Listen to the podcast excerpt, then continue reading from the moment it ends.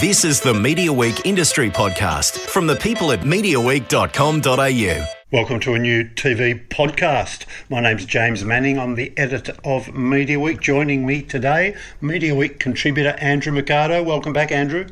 Hi, James. How are you? Good, good. Fair bit happening as the uh, survey year ticks over. We're in day two of the survey year as we record this, and there's just so many shows premiering, new stuff coming on. But I've got a feeling we're going to probably talk largely about two things today. Uh, I can't wait to talk to you about Sally Forever. yes. Um, we'll have a good little chat about that. But I, I, I think it's important that we start with um, Eurovision. And um, you've been up on location on the Goldie. yeah. I got. I was s- there. I got to see you on TV, mate. I swear I wasn't trying to be on TV, James. In fact, I tried to hide every time that camera came near me. Um, basically, I just went as a punter. Did I you? bought the yeah, I but the, the tickets. You could buy the tickets and go to three shows. Which turned out to be a dress rehearsal on Friday night, Mm-hmm. a dress rehearsal on Saturday afternoon of the complete show, right. uh, just a couple of issues every now and then where they went, oh, we might do that bit again. Okay. But then it went live to air on Saturday night and they'd ironed everything out and it was, you know, I thought it was sensational. As a punter being in the crowd, I thought it was great. And because um, I went with uh, an old showgirl friend of mine from Sydney, Christy, and Kaya Handley, who's from the ABC in Newcastle. And Kaya is the Eurovision expert to end all experts. Okay. She knew everything about staging and the rules and all of this stuff. And not only that, she knew the words to all 10 songs that were competing to be the Australian finalist. Cut so I was in. Come on, really? She did. She'd listen to it in the car all the way driving up, Hmm. and she could sing the chorus to every single one of those songs. Whereas I prefer to just go in and see it all completely fresh. I haven't heard any of the songs, just perform for me. And like a lot of people sitting at home who are going to vote, I just want to see what grabs my attention. Okay. Okay. But because Kaya and Christy had outfits planned for the whole three shows and told me about these amazing Australian flag dresses that they were going to wear, I thought, I really need to up my game here. So I went to one of those $2 tourist shops on the Gold Coast and thought I need an Australian headband. And I saw it, but it was attached to this stupid wig, and I thought I'll just cut the wig off. But when I took it home and put it on, um, my friends laughed so much at it because it was a mohawk in the Australian flag colours. They said you've got to wear it; it's Eurovision. So I did, and so yeah, I'm wearing that stupid wig. But of course, as soon as we got there, the producers said you lot are coming into the inner circle of that mosh pit.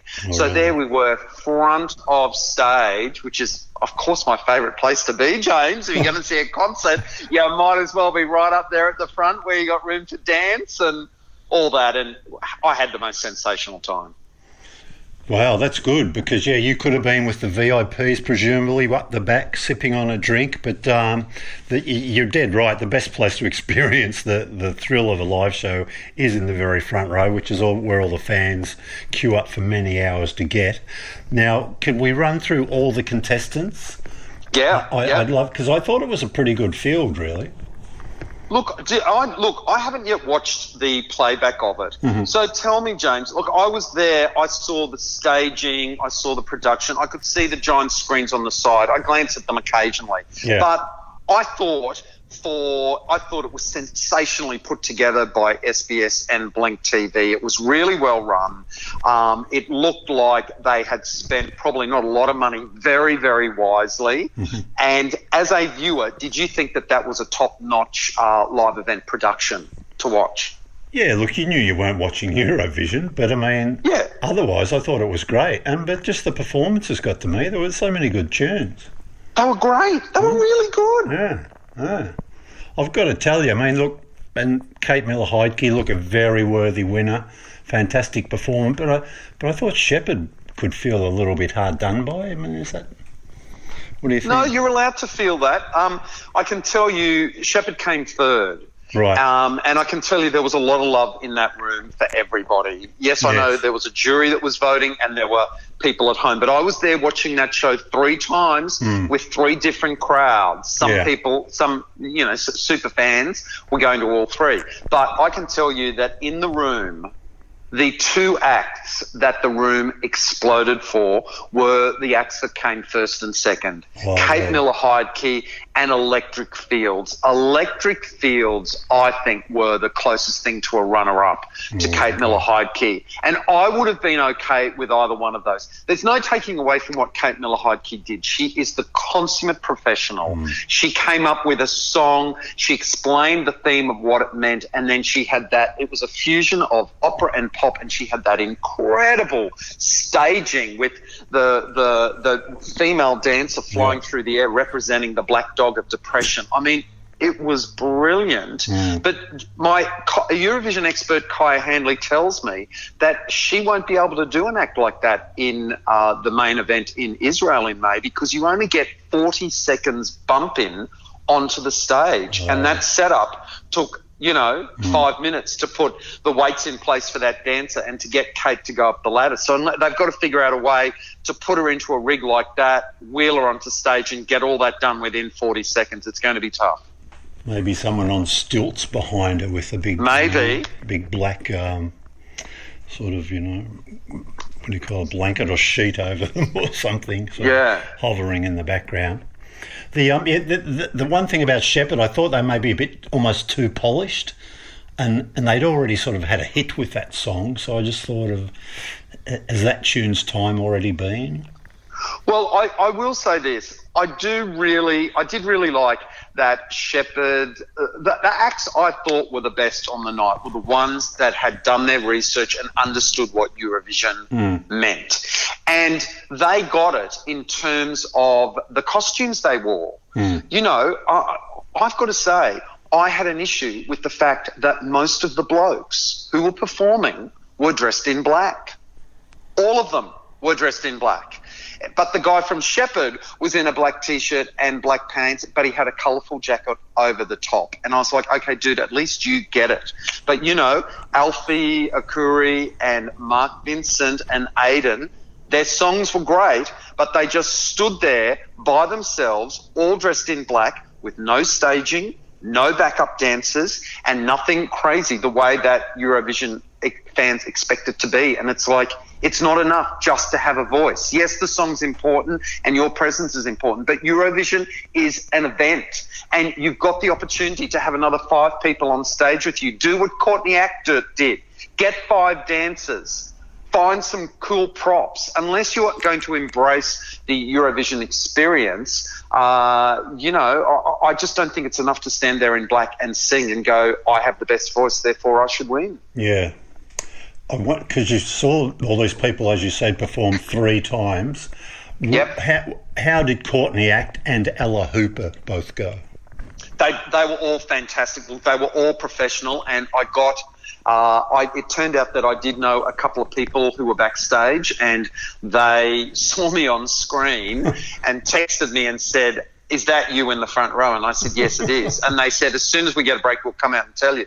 And I can tell you, and I don't need, need to tell you who, who told me this, but I can tell you that the word from backstage with those ten artists was that they were all an absolute delight to work with. There wasn't one single person pulling the diva trip. Um, everybody was um, being nice to one another and helping each other out. So it was a, apparently a beautiful atmosphere uh, to work at. Yes. Okay. The uh, audience seemed to respond very well to it. They had good ratings, and in fact, I think the audiences were stronger than for the actual Eurovision semi-finals last year.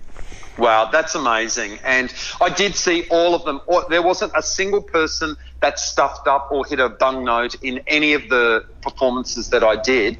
But I will say that I thought that Electric Fields, who were the runner up, mm-hmm. for me, they're the surprise package because I got to tell you, James, I'd never heard of them until that day.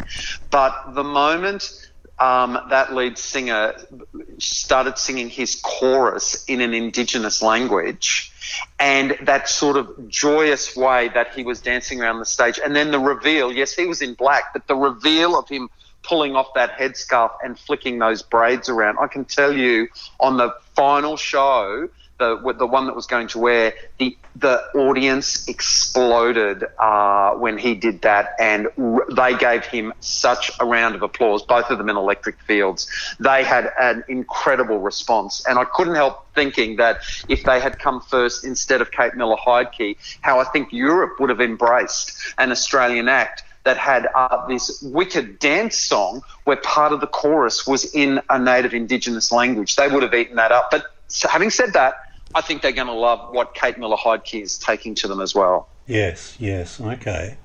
According to uh, Wikipedia, the now there's two. It's a duo, Electric Fields, pretty much. Yes. Yep. Yes. Each of um, one of them auditioned for the X Factor, right? The third season. Yeah. And that's um, Zachariah, Zachariah, and then right. Michael auditioned for the fifth season. Oh wow! Yeah. So. Yeah, they're very special. I can't wait to see what they they've done next because you know if uh, if that's what they can just you know pull out of the bag and, and enter a contest when a lot of people had never heard of them before. There's they are an act to watch. Yeah, well, that was a massive plat for them, and I wouldn't be surprised if there weren't a few music companies um, sniffing around there today, and people yeah. asking why why haven't we um, talked to these people about um, joining our label. Yeah, yeah. The um, is there is there a life there for any of those other songs you think that uh, commercially? Um, I thought Court. Sorry, go yeah. Courtney Act's song I thought was was very catchy. Mm-hmm. You know, uh, when I I watched those, I saw all those performances. When I woke up on the Sunday morning, it was Courtney's chorus that was going through my head. So yeah. she had a catchy song. Um, look, I liked all of the songs. I really did. I didn't think there was a, a, a bum moment in all of them, but I think that. Um, Look, I liked of of the three guys that sort of dressed in black and did those songs. Mark Vincent's song was good. Um, Aydan's song was good, and the young young girls in the room clearly loved him. But I thought that Alfie uh, had the catchiest song of those three. Um, I love Ella Hooper. Um, and that was a her song was a bit rock, but I wasn't quite sure that that was the greatest song. And mm. Tania Doko, it was great to see her back there, but I was kind of like, mm, yeah, that, that song isn't going to win you Eurovision either. But apparently she put in three songs, James, and okay. uh, they told her which song they wanted, and, and she had a preference for another song that didn't end up. Uh, being in the competition, so it would have been interesting to see what because uh, she's a songwriter now in Sweden and just pumps out the songs. Okay, okay, yeah, oh, interesting stuff. All right, so people will be watching on then to see how um, Kate goes in um, up against the rest of, well, not the rest of Europe, up against Europe. and you know, James, the audience, you know, Eurovision attracts uh, a certain type of fan. Mm. Uh, and the, the sort of the warm up audience person was uh, Emily Jade, who's sometimes on the Today Show. She does a Gold Coast Breakfast Radio and she was asking where people came from, and it was it was pretty clear that a lot of people had travelled to the Gold Coast from Brisbane, obviously, yep. um, but there are a lot of people from Sydney, a lot of people from Melbourne. People had flown in all from all over Australia to go to that. And of course, the reason I went to it was I've never been to a Eurovision overseas. That's why I was one of the first people to buy tickets. As soon as it went on sale, I was like, I'm going to that. I'm not going to miss it. And it, it did have that feeling of being a lot of fun and being around you know, Eurovision fans that, you know, there were two guys in the audience. They came to the show on Saturday afternoon. They watched Kate Miller Heidke's performance and they went straight out and bought crowns and cable ties and recreated her look. And you go, that's a Eurovision fan. Because she's probably got a little bit of a profile internationally, Kate, I guess, which I couldn't tell you that. She certainly had. She said there's certainly a lot of love for her in the room, you know. Yeah. Um, but I think word was out that her performance was something really special. So you know, as soon as they started like wheeling out her giant rig to get into, the audience started going crazy. Yeah, yeah. It's interesting because the UK actually had an event to choose their entrant on um, on the weekend as well. So, Yes. so I'm not sure if there were coordinated um, programs around Europe, but there was certainly one in the UK. Uh, was up in Manchester, and I know Yep. from a friend who was there, it was very hard to get into as well. Wow. People queued up during the afternoon very early, and they still couldn't even get in inside when it opened up. And I saw a little bit of controversy. They they they kind of changed their voting process to let the public have a bit of a say in who was voted as opposed to Okay. previous years. Yes. So there was a bit of a controversy. There were some people who weren't happy with the song that won it. But I think what's great about um, our winner, I think everybody's happy with it. You know, Yeah. I don't. You know, I- I'm sure there's some people. In fact, I do have a friend that said, "What the hell was that racket she was making with all those weird noises?" Not everyone's going to appreciate all music. I get that, but um, I- think that Kate Miller Heidke was is a popular win, and I think most people who watch the show from start to finish would agree that you know uh, everyone put on the best possible show possible, and I don't think anyone's going to complain about her uh, representing us. Yeah, well, there's a lot of pressure now on these people to actually uh, perform when they get there. I know the UK, the UK hasn't won for 22 years, so they uh, No. they're all a bit embarrassed by that. I think, given the pop heritage that uh, that the that um, there is in England. I don't understand why the UK isn't getting bigger artists to represent them. I mm-hmm. mean, we had, you know, we went for such a diverse range of artists from a mixed mixed music genres and older performers, younger performers, well-known names, not so well-known names, and yet year after year the UK throws in an entry and you go, who is that? Hmm. For God's sake, the UK is the home of pop music. They Yes, should be winning it every second year. But for hmm. some reason, when it comes to Eurovision, they throw an unknown in and they get a really ordinary song. A lot of people in Europe hate Britain, so hmm. they're behind the. Well, it's true. You look at that voting um, every every time, and they're always down at the bottom of the chart. So they've got to come up with something really special to break that, you know, break that uh, situation they're in. If they if they're serious about it. Yeah, well, Australia certainly had a shocker last year, though, sadly. But um, the UK entrant is a guy, yeah, a guy called Michael Rice. Never heard of him. never but he- heard of him. He Never won, heard of him. He won. Um, what did he win? He's a um, reality show winner. God, what did he? He won fifty thousand pounds on altogether now. Oh, did he? He- so he's that year. guy. Yeah, Okay. yeah. So I mean, he looks Mr. Joe Average, but he must have a good voice, presumably, to win the program. So Well, I saw a lo- lot of social media chatter that there was some uh, female singer called Kerry Ann, and not our cack, but a, a black uh, UK singer called Kerry Ann. She apparently had a track that was a bit of a kind of, it had a great dance beat to it and a rocking chorus. And a lot of people, I saw a lot of people on social media saying, oh, God, for God's sake, why didn't they take Kerry Ann? She clearly had uh, the song that was the catchiest of the night. But I haven't seen any of those UK performers, so I'm just repeating what I read. yeah, yeah. Okay. All right. I've got to talk to you about Sally Forever now. Can't wait anymore. um, Uh, Have you watched any of it yet? I've watched all of it.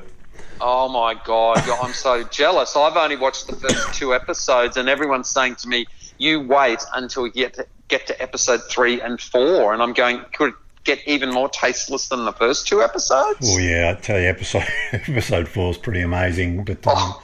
and episode seven, I won't give out spoilers, but gee whiz, it um, it made me. I, mean, I was okay with it up till then, and I started to think, hmm, it really changed my mind about the series, to be honest. Is that right? Yeah, yeah. Yeah. Um, not because I'm a prude or anything, but just you know, it still started to become a bit much. Look, she, Julia Davis, who created the show and stars in one of the leading roles, she is the queen of tasteless, uncomfortable viewing. Isn't she? Yeah, yeah. Well, I must admit, I don't, I haven't seen much of her stuff before this, so Have you never seen Nighty Night? no, I'm a newbie when it comes to Julia Oh. Davis. Okay, well, you see, if you'd seen Nighty Night, you would have had a better idea of what to expect. I mean, she made Nighty Night back in 2004. It screened on the ABC, the first series, the Yeah. second series not so successful, screened on SBS, and she was doing that type of character and that type of I can't believe what I'm seeing humour back then. But was it as out there as much as this Oh, one?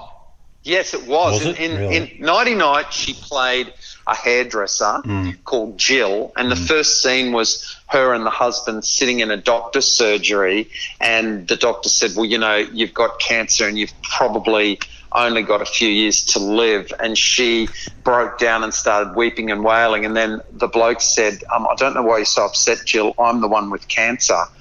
And with that, she took him straight to a hospice, dumped him there, and went home and started went on a dating site to find herself a new husband. He wasn't even dead yet.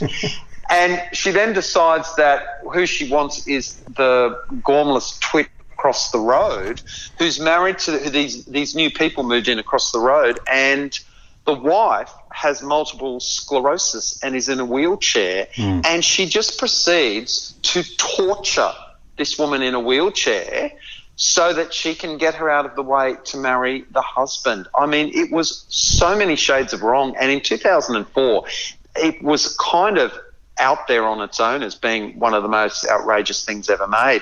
And since then, all the shows she's made, none of them have screened in Australia until now. She made a, uh, she started making shows then for Sky in the UK. She did a period dark gothic sitcom called Hunderby, which I had to chase down on DVD.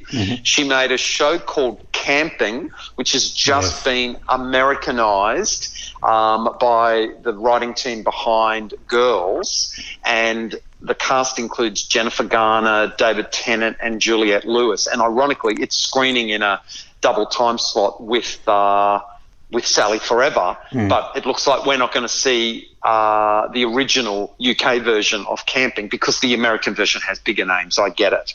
Um, so Sally Forever, it's such a treat to see it because uh, none of her stuff has really travelled here since '99. But I'm a huge fan of her work, and uh, I- haven't seen the end of Sally Forever yet. But I'm sort of got it sitting here like a uh, like a aging wine, waiting for the right moment to go. When can I sit down and give my 100% attention to it? Yeah, but I mean, just that. It's it's the first episode, isn't it, where it's that sex scene Oh, between the two Oh. new lovers. I, I just. Oh. Surely she wouldn't be up. You, couldn't have done stuff like that, though, 15, 20 years ago, could you? well, you couldn't, but there was some moments in the original Nighty Night that were pretty out there. pretty out there. There was some stuff with a turkey baster and some sperm that was pretty out there. Um, so she's got form in this area, and she does like to push things too far. Yeah, yeah.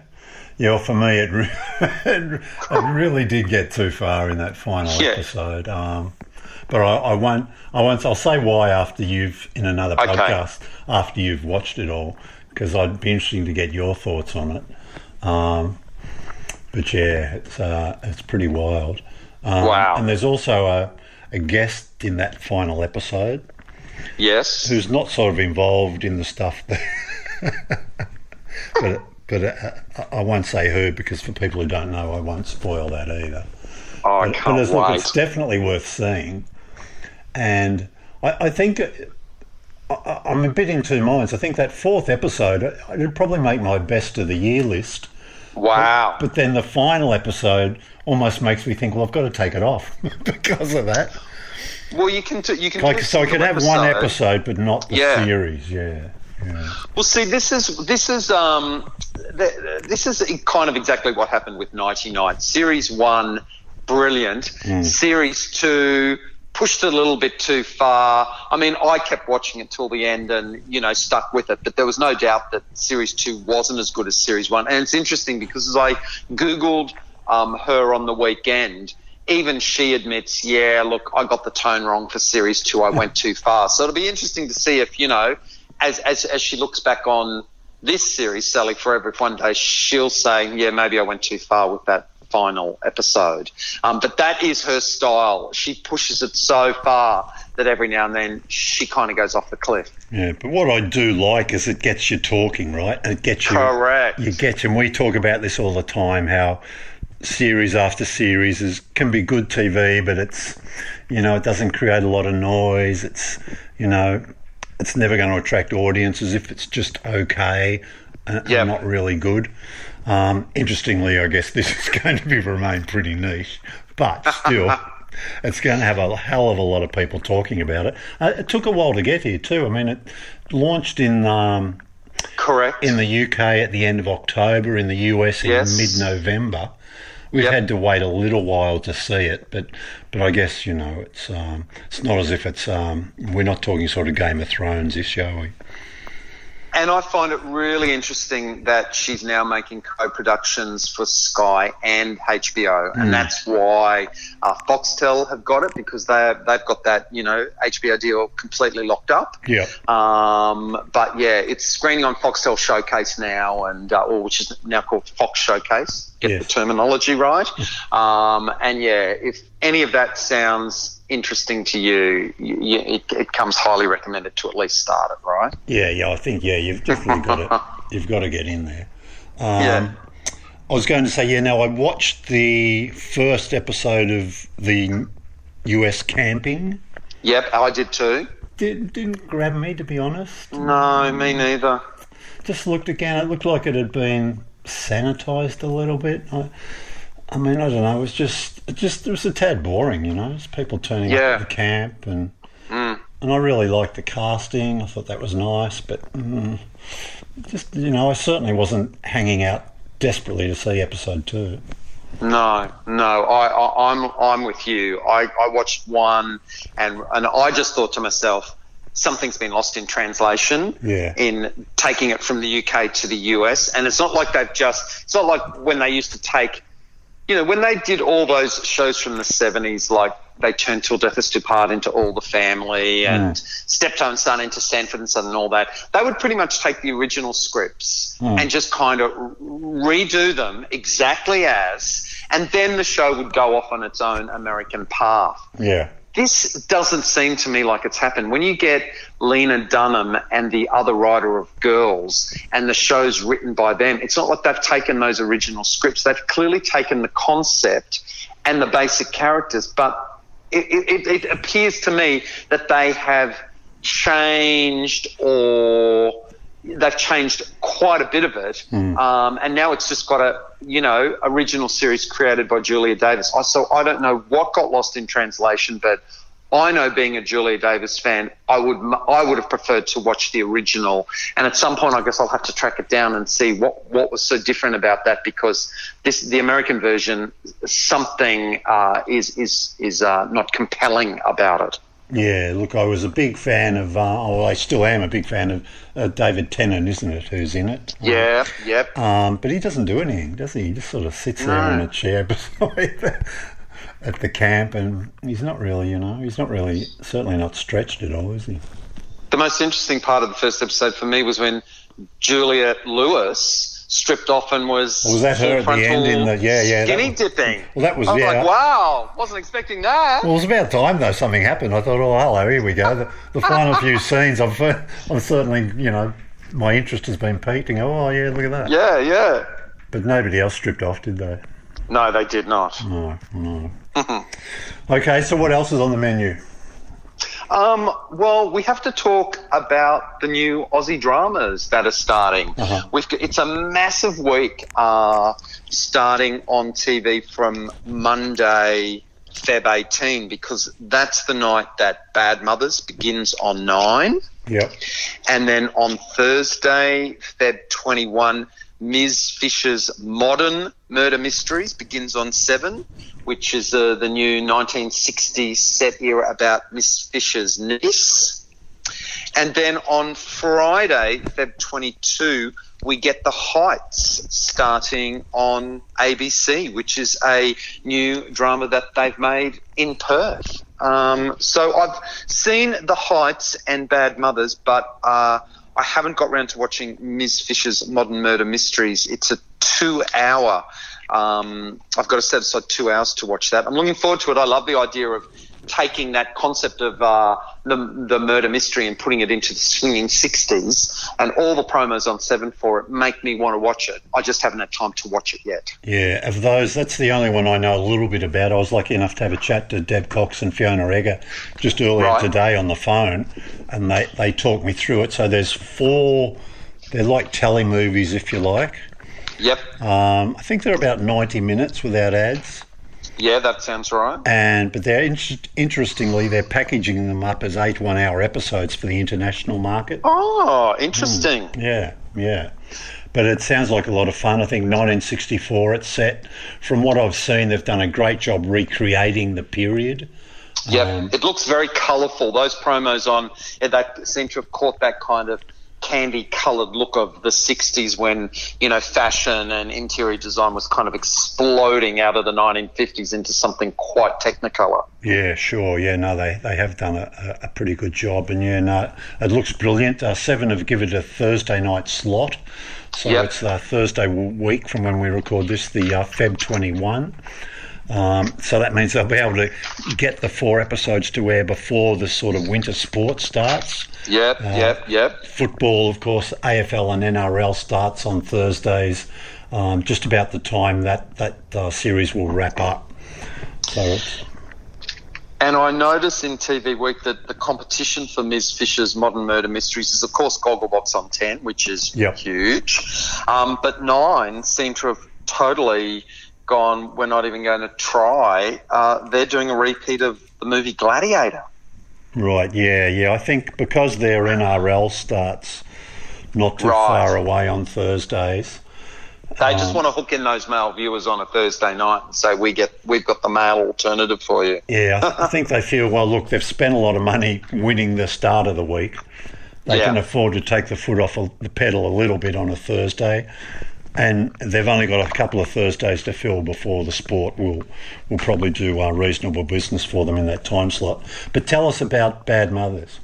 Oh, just before I just want to Oh, say yeah, one yeah, last thing about Ms. Fisher's, even though I haven't watched it yet. One of the things I really like about Seven dramas is that they like to uh, discover stars and keep them in the stable. Yes, so you've yeah. got Geraldine Hakewill, who uh, starred alongside uh, Rebecca Gibney in Wanted.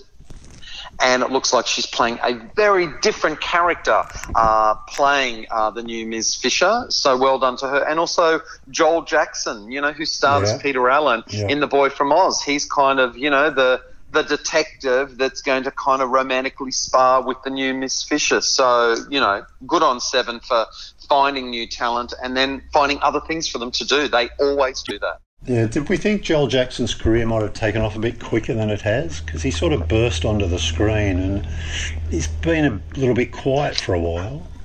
And when you think of him back playing Peter Allen when he could sing and dance and act, and he's so tall and good looking, yes, you would have thought that he would be a massive, bigger star by now. I agree. Yeah, yeah, and I think um, Deadline Gallipoli, wasn't it? That was one That the was his Foxtel miniseries. yeah, Yeah, that was one of the first things he did. Was way back in 2015 now, but he was just so good in that, you know. yeah, yeah. Um, and of course, the uh, creators, um, Fiona and Deb, are pretty busy because they've got um, they've got Sea Change coming up for nine.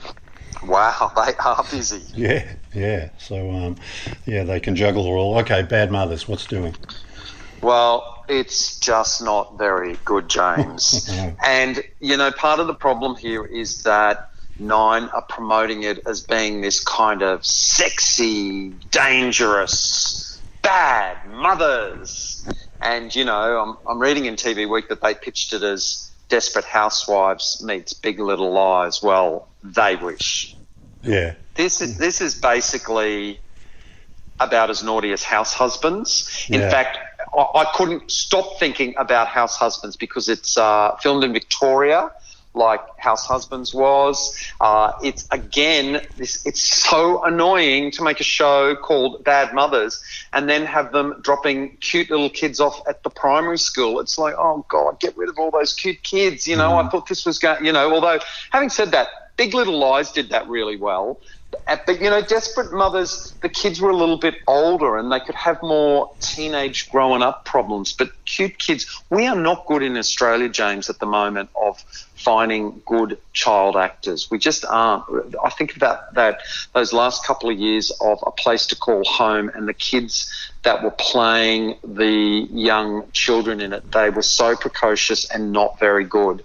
Um, and so Bad Mothers is trying really hard to go, oh, we're going to be this really dangerous show.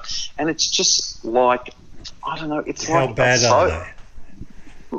They're they- not that bad, James. That's the hot, that's the other That's- thing. yeah. They're not that bad. Oh, one of them smokes a joint and makes the other one get pissed in the middle of the day. That's about how bad they are. And another one steals a puppy, and you're going, um, see, there's there's that whole thing of yes, they're bad, but we sort of want to make them cute as well. It's like fuck that. Get out there and make them bad. Or make a cute family show. Be one or the other. Don't try to be both. Yes, yeah, okay. That if what's the time slot for that?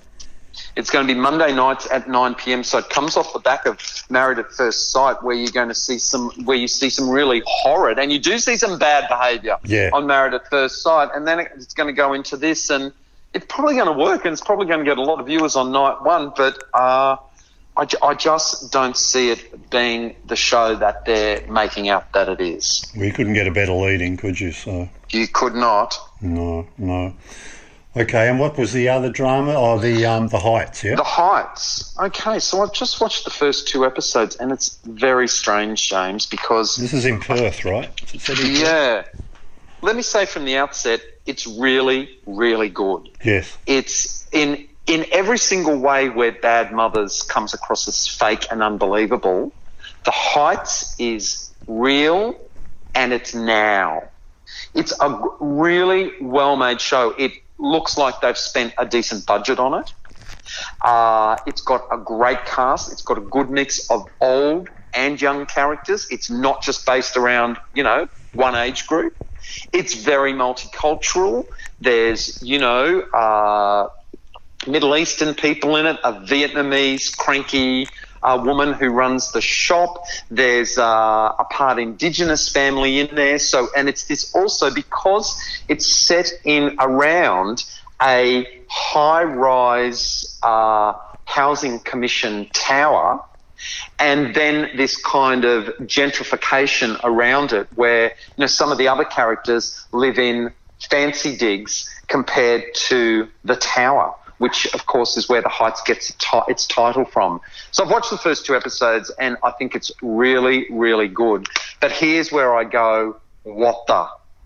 The show was made james as a serial to be played in 30 minute installments. And so, what are the ABC doing with it?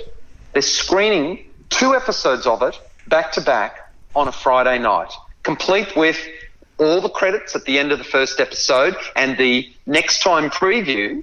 And then the episode starts straight after the end of it with a previously recaps the first episode that you've just watched and then it'll screen again as a half hour episode and they're going to have to screen it that way because different people work on different episodes so the credits of the show either have to be completely recut or but I just don't understand why the ABC commissioned a serial to be played in 30 minute installments and are now going to play it in one hour blocks. It completely ruins the flow of what the writers would have planned for that in terms of them writing a serial. I- just don't understand why they're doing it. I, I, it's crazy. I wouldn't be surprised if they don't hack out those um, that first episode credit. Surely.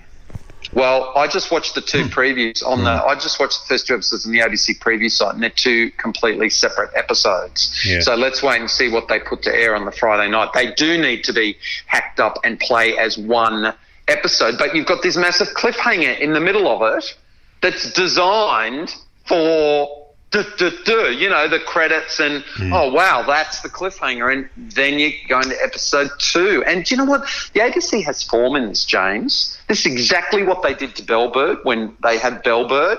They had a serial and they decided, oh no, let's put it together as a one hour show. Um, the show was dead within a year. And then they did the same thing to Something in the Air. They commissioned that as a serial And then they decided, oh no, let's air that in two episode two episode blocks. What did they do to that? They killed it. But To be starting, yeah, ah, it, Bell, it's it's just crazy. Bellbird started though as a 15 minute, didn't it?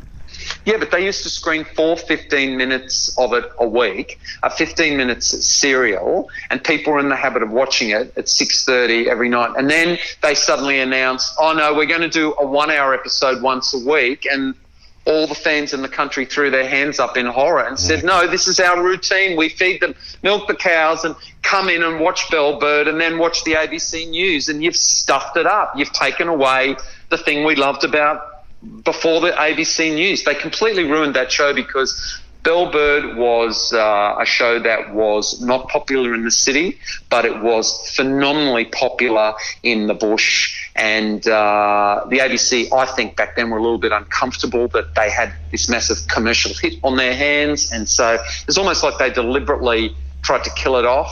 And the same thing happened with Something in the Air. Uh, the show was working with regional viewers, and then they moved it to Saturday nights from 7.30 to 8.30, and the ratings went off a cliff. And what happened? They didn't make any more.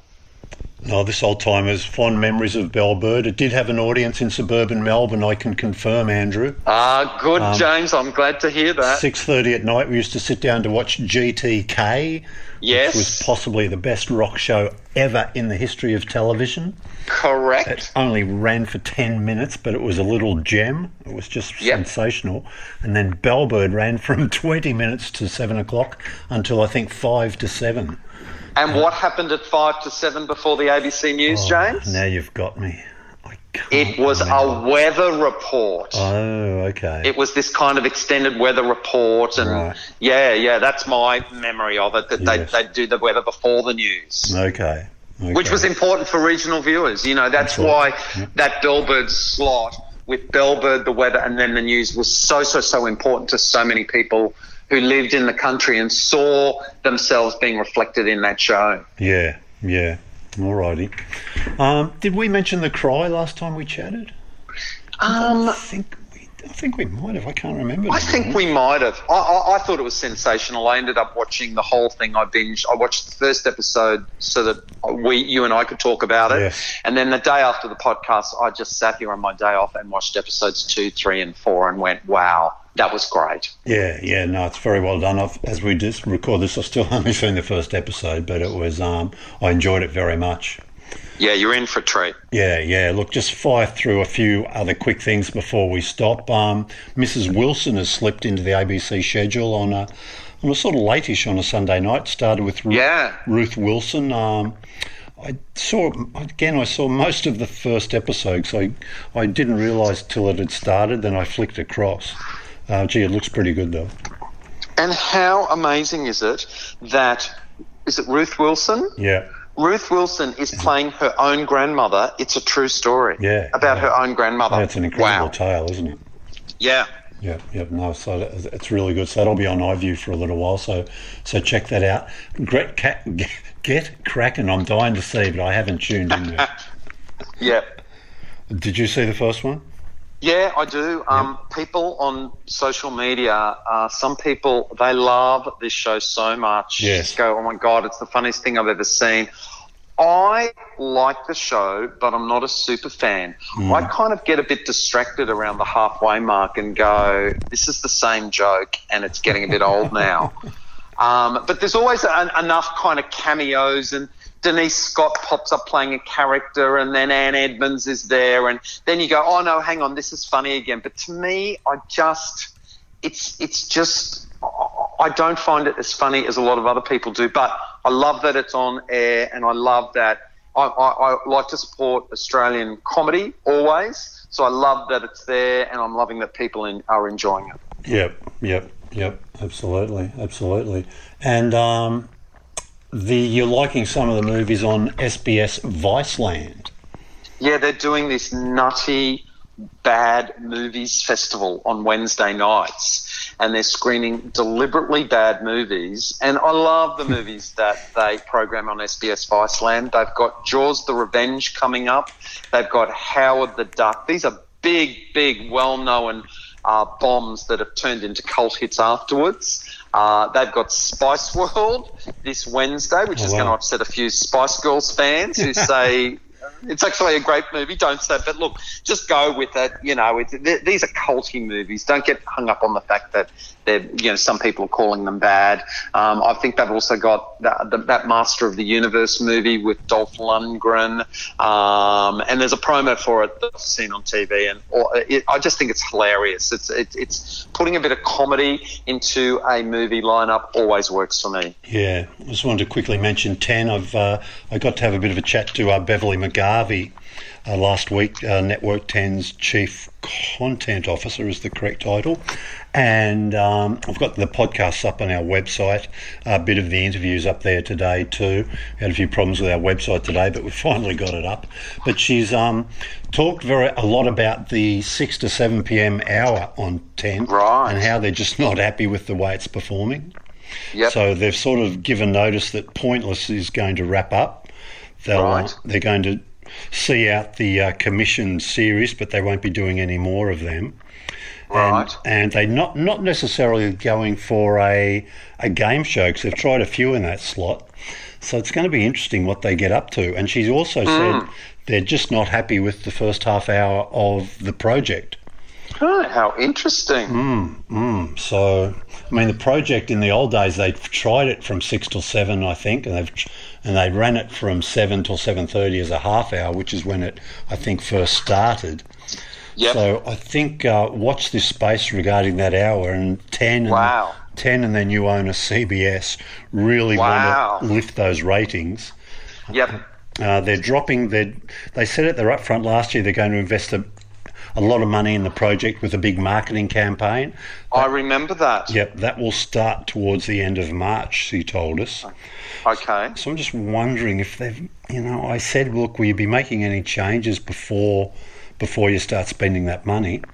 And she said, well, the show's always evolving, so there will be changes. But so I, I don't think they'll be, you know, cancelling a half hour or moving the show before then. But um, I've got to say, James, that I'm I'm a um, a real late convert to watching the project on a regular basis. I've always watched it. I've always liked it, but it's only been uh, in the last six months that I've actually gone. This is kind of a appointment viewing for me now, and and I'm, I agree with you. I know the important issue of the day is going to be on at 7 p.m. yeah, And I think I suddenly look at the clock and think, oh my god, it's 7 p.m. I need to watch the project. Yeah, I know. I never tune in for six thirty. I, I don't Yeah. know why, but it's just something that you know. It really takes off at seven, don't you? You know. Well, it's like you get used to these shows. It's like when you watch Studio 10 Hmm. and it starts at 8:30 a.m. and you know they're waiting till 9:30 a.m. Yeah. Uh, to kick in with the important stories, and that's because those shows look at the ratings. Yes. And Studio 10 figured out that when the Today Show and Sunrise finished, that people oh they they watch those shows, then they get a bit bored and they will flicking over at 9:30. So they go to where the peak audience is, and clearly the project knows that too. They must know that after the 6 and 7 p.m. news on 9 and 10, there's clearly a switchover factor to the project because they save their best stuff till the last half hour. Yeah, yeah, yeah. All right. Look, uh, we might wind it up there, Andrew. Yeah. Okay. Yeah, and James, can I just say, Yes. I'm very excited about Dancing with the Stars coming on 10. As All you know, right, it's, okay. it's always been my favourite reality show. Yes. And I can't wait to see uh, what 10 are about to do I think it. they've done an excellent job with the judges. Wow. And, and the promos for it look great too. And I like the contestants. But the pedigree of those judges as well. I, I, I'm, Yeah. I'm really interested in, in, in what they've got to say. You know. I can't wait. I'm going to have a big party here next Monday night for it. It'll just be me, but it's going to be a party. All righty. Good stuff. All right, Andrew Mercado. Thanks as always for joining us. No worries, James. Have a good week. Okay.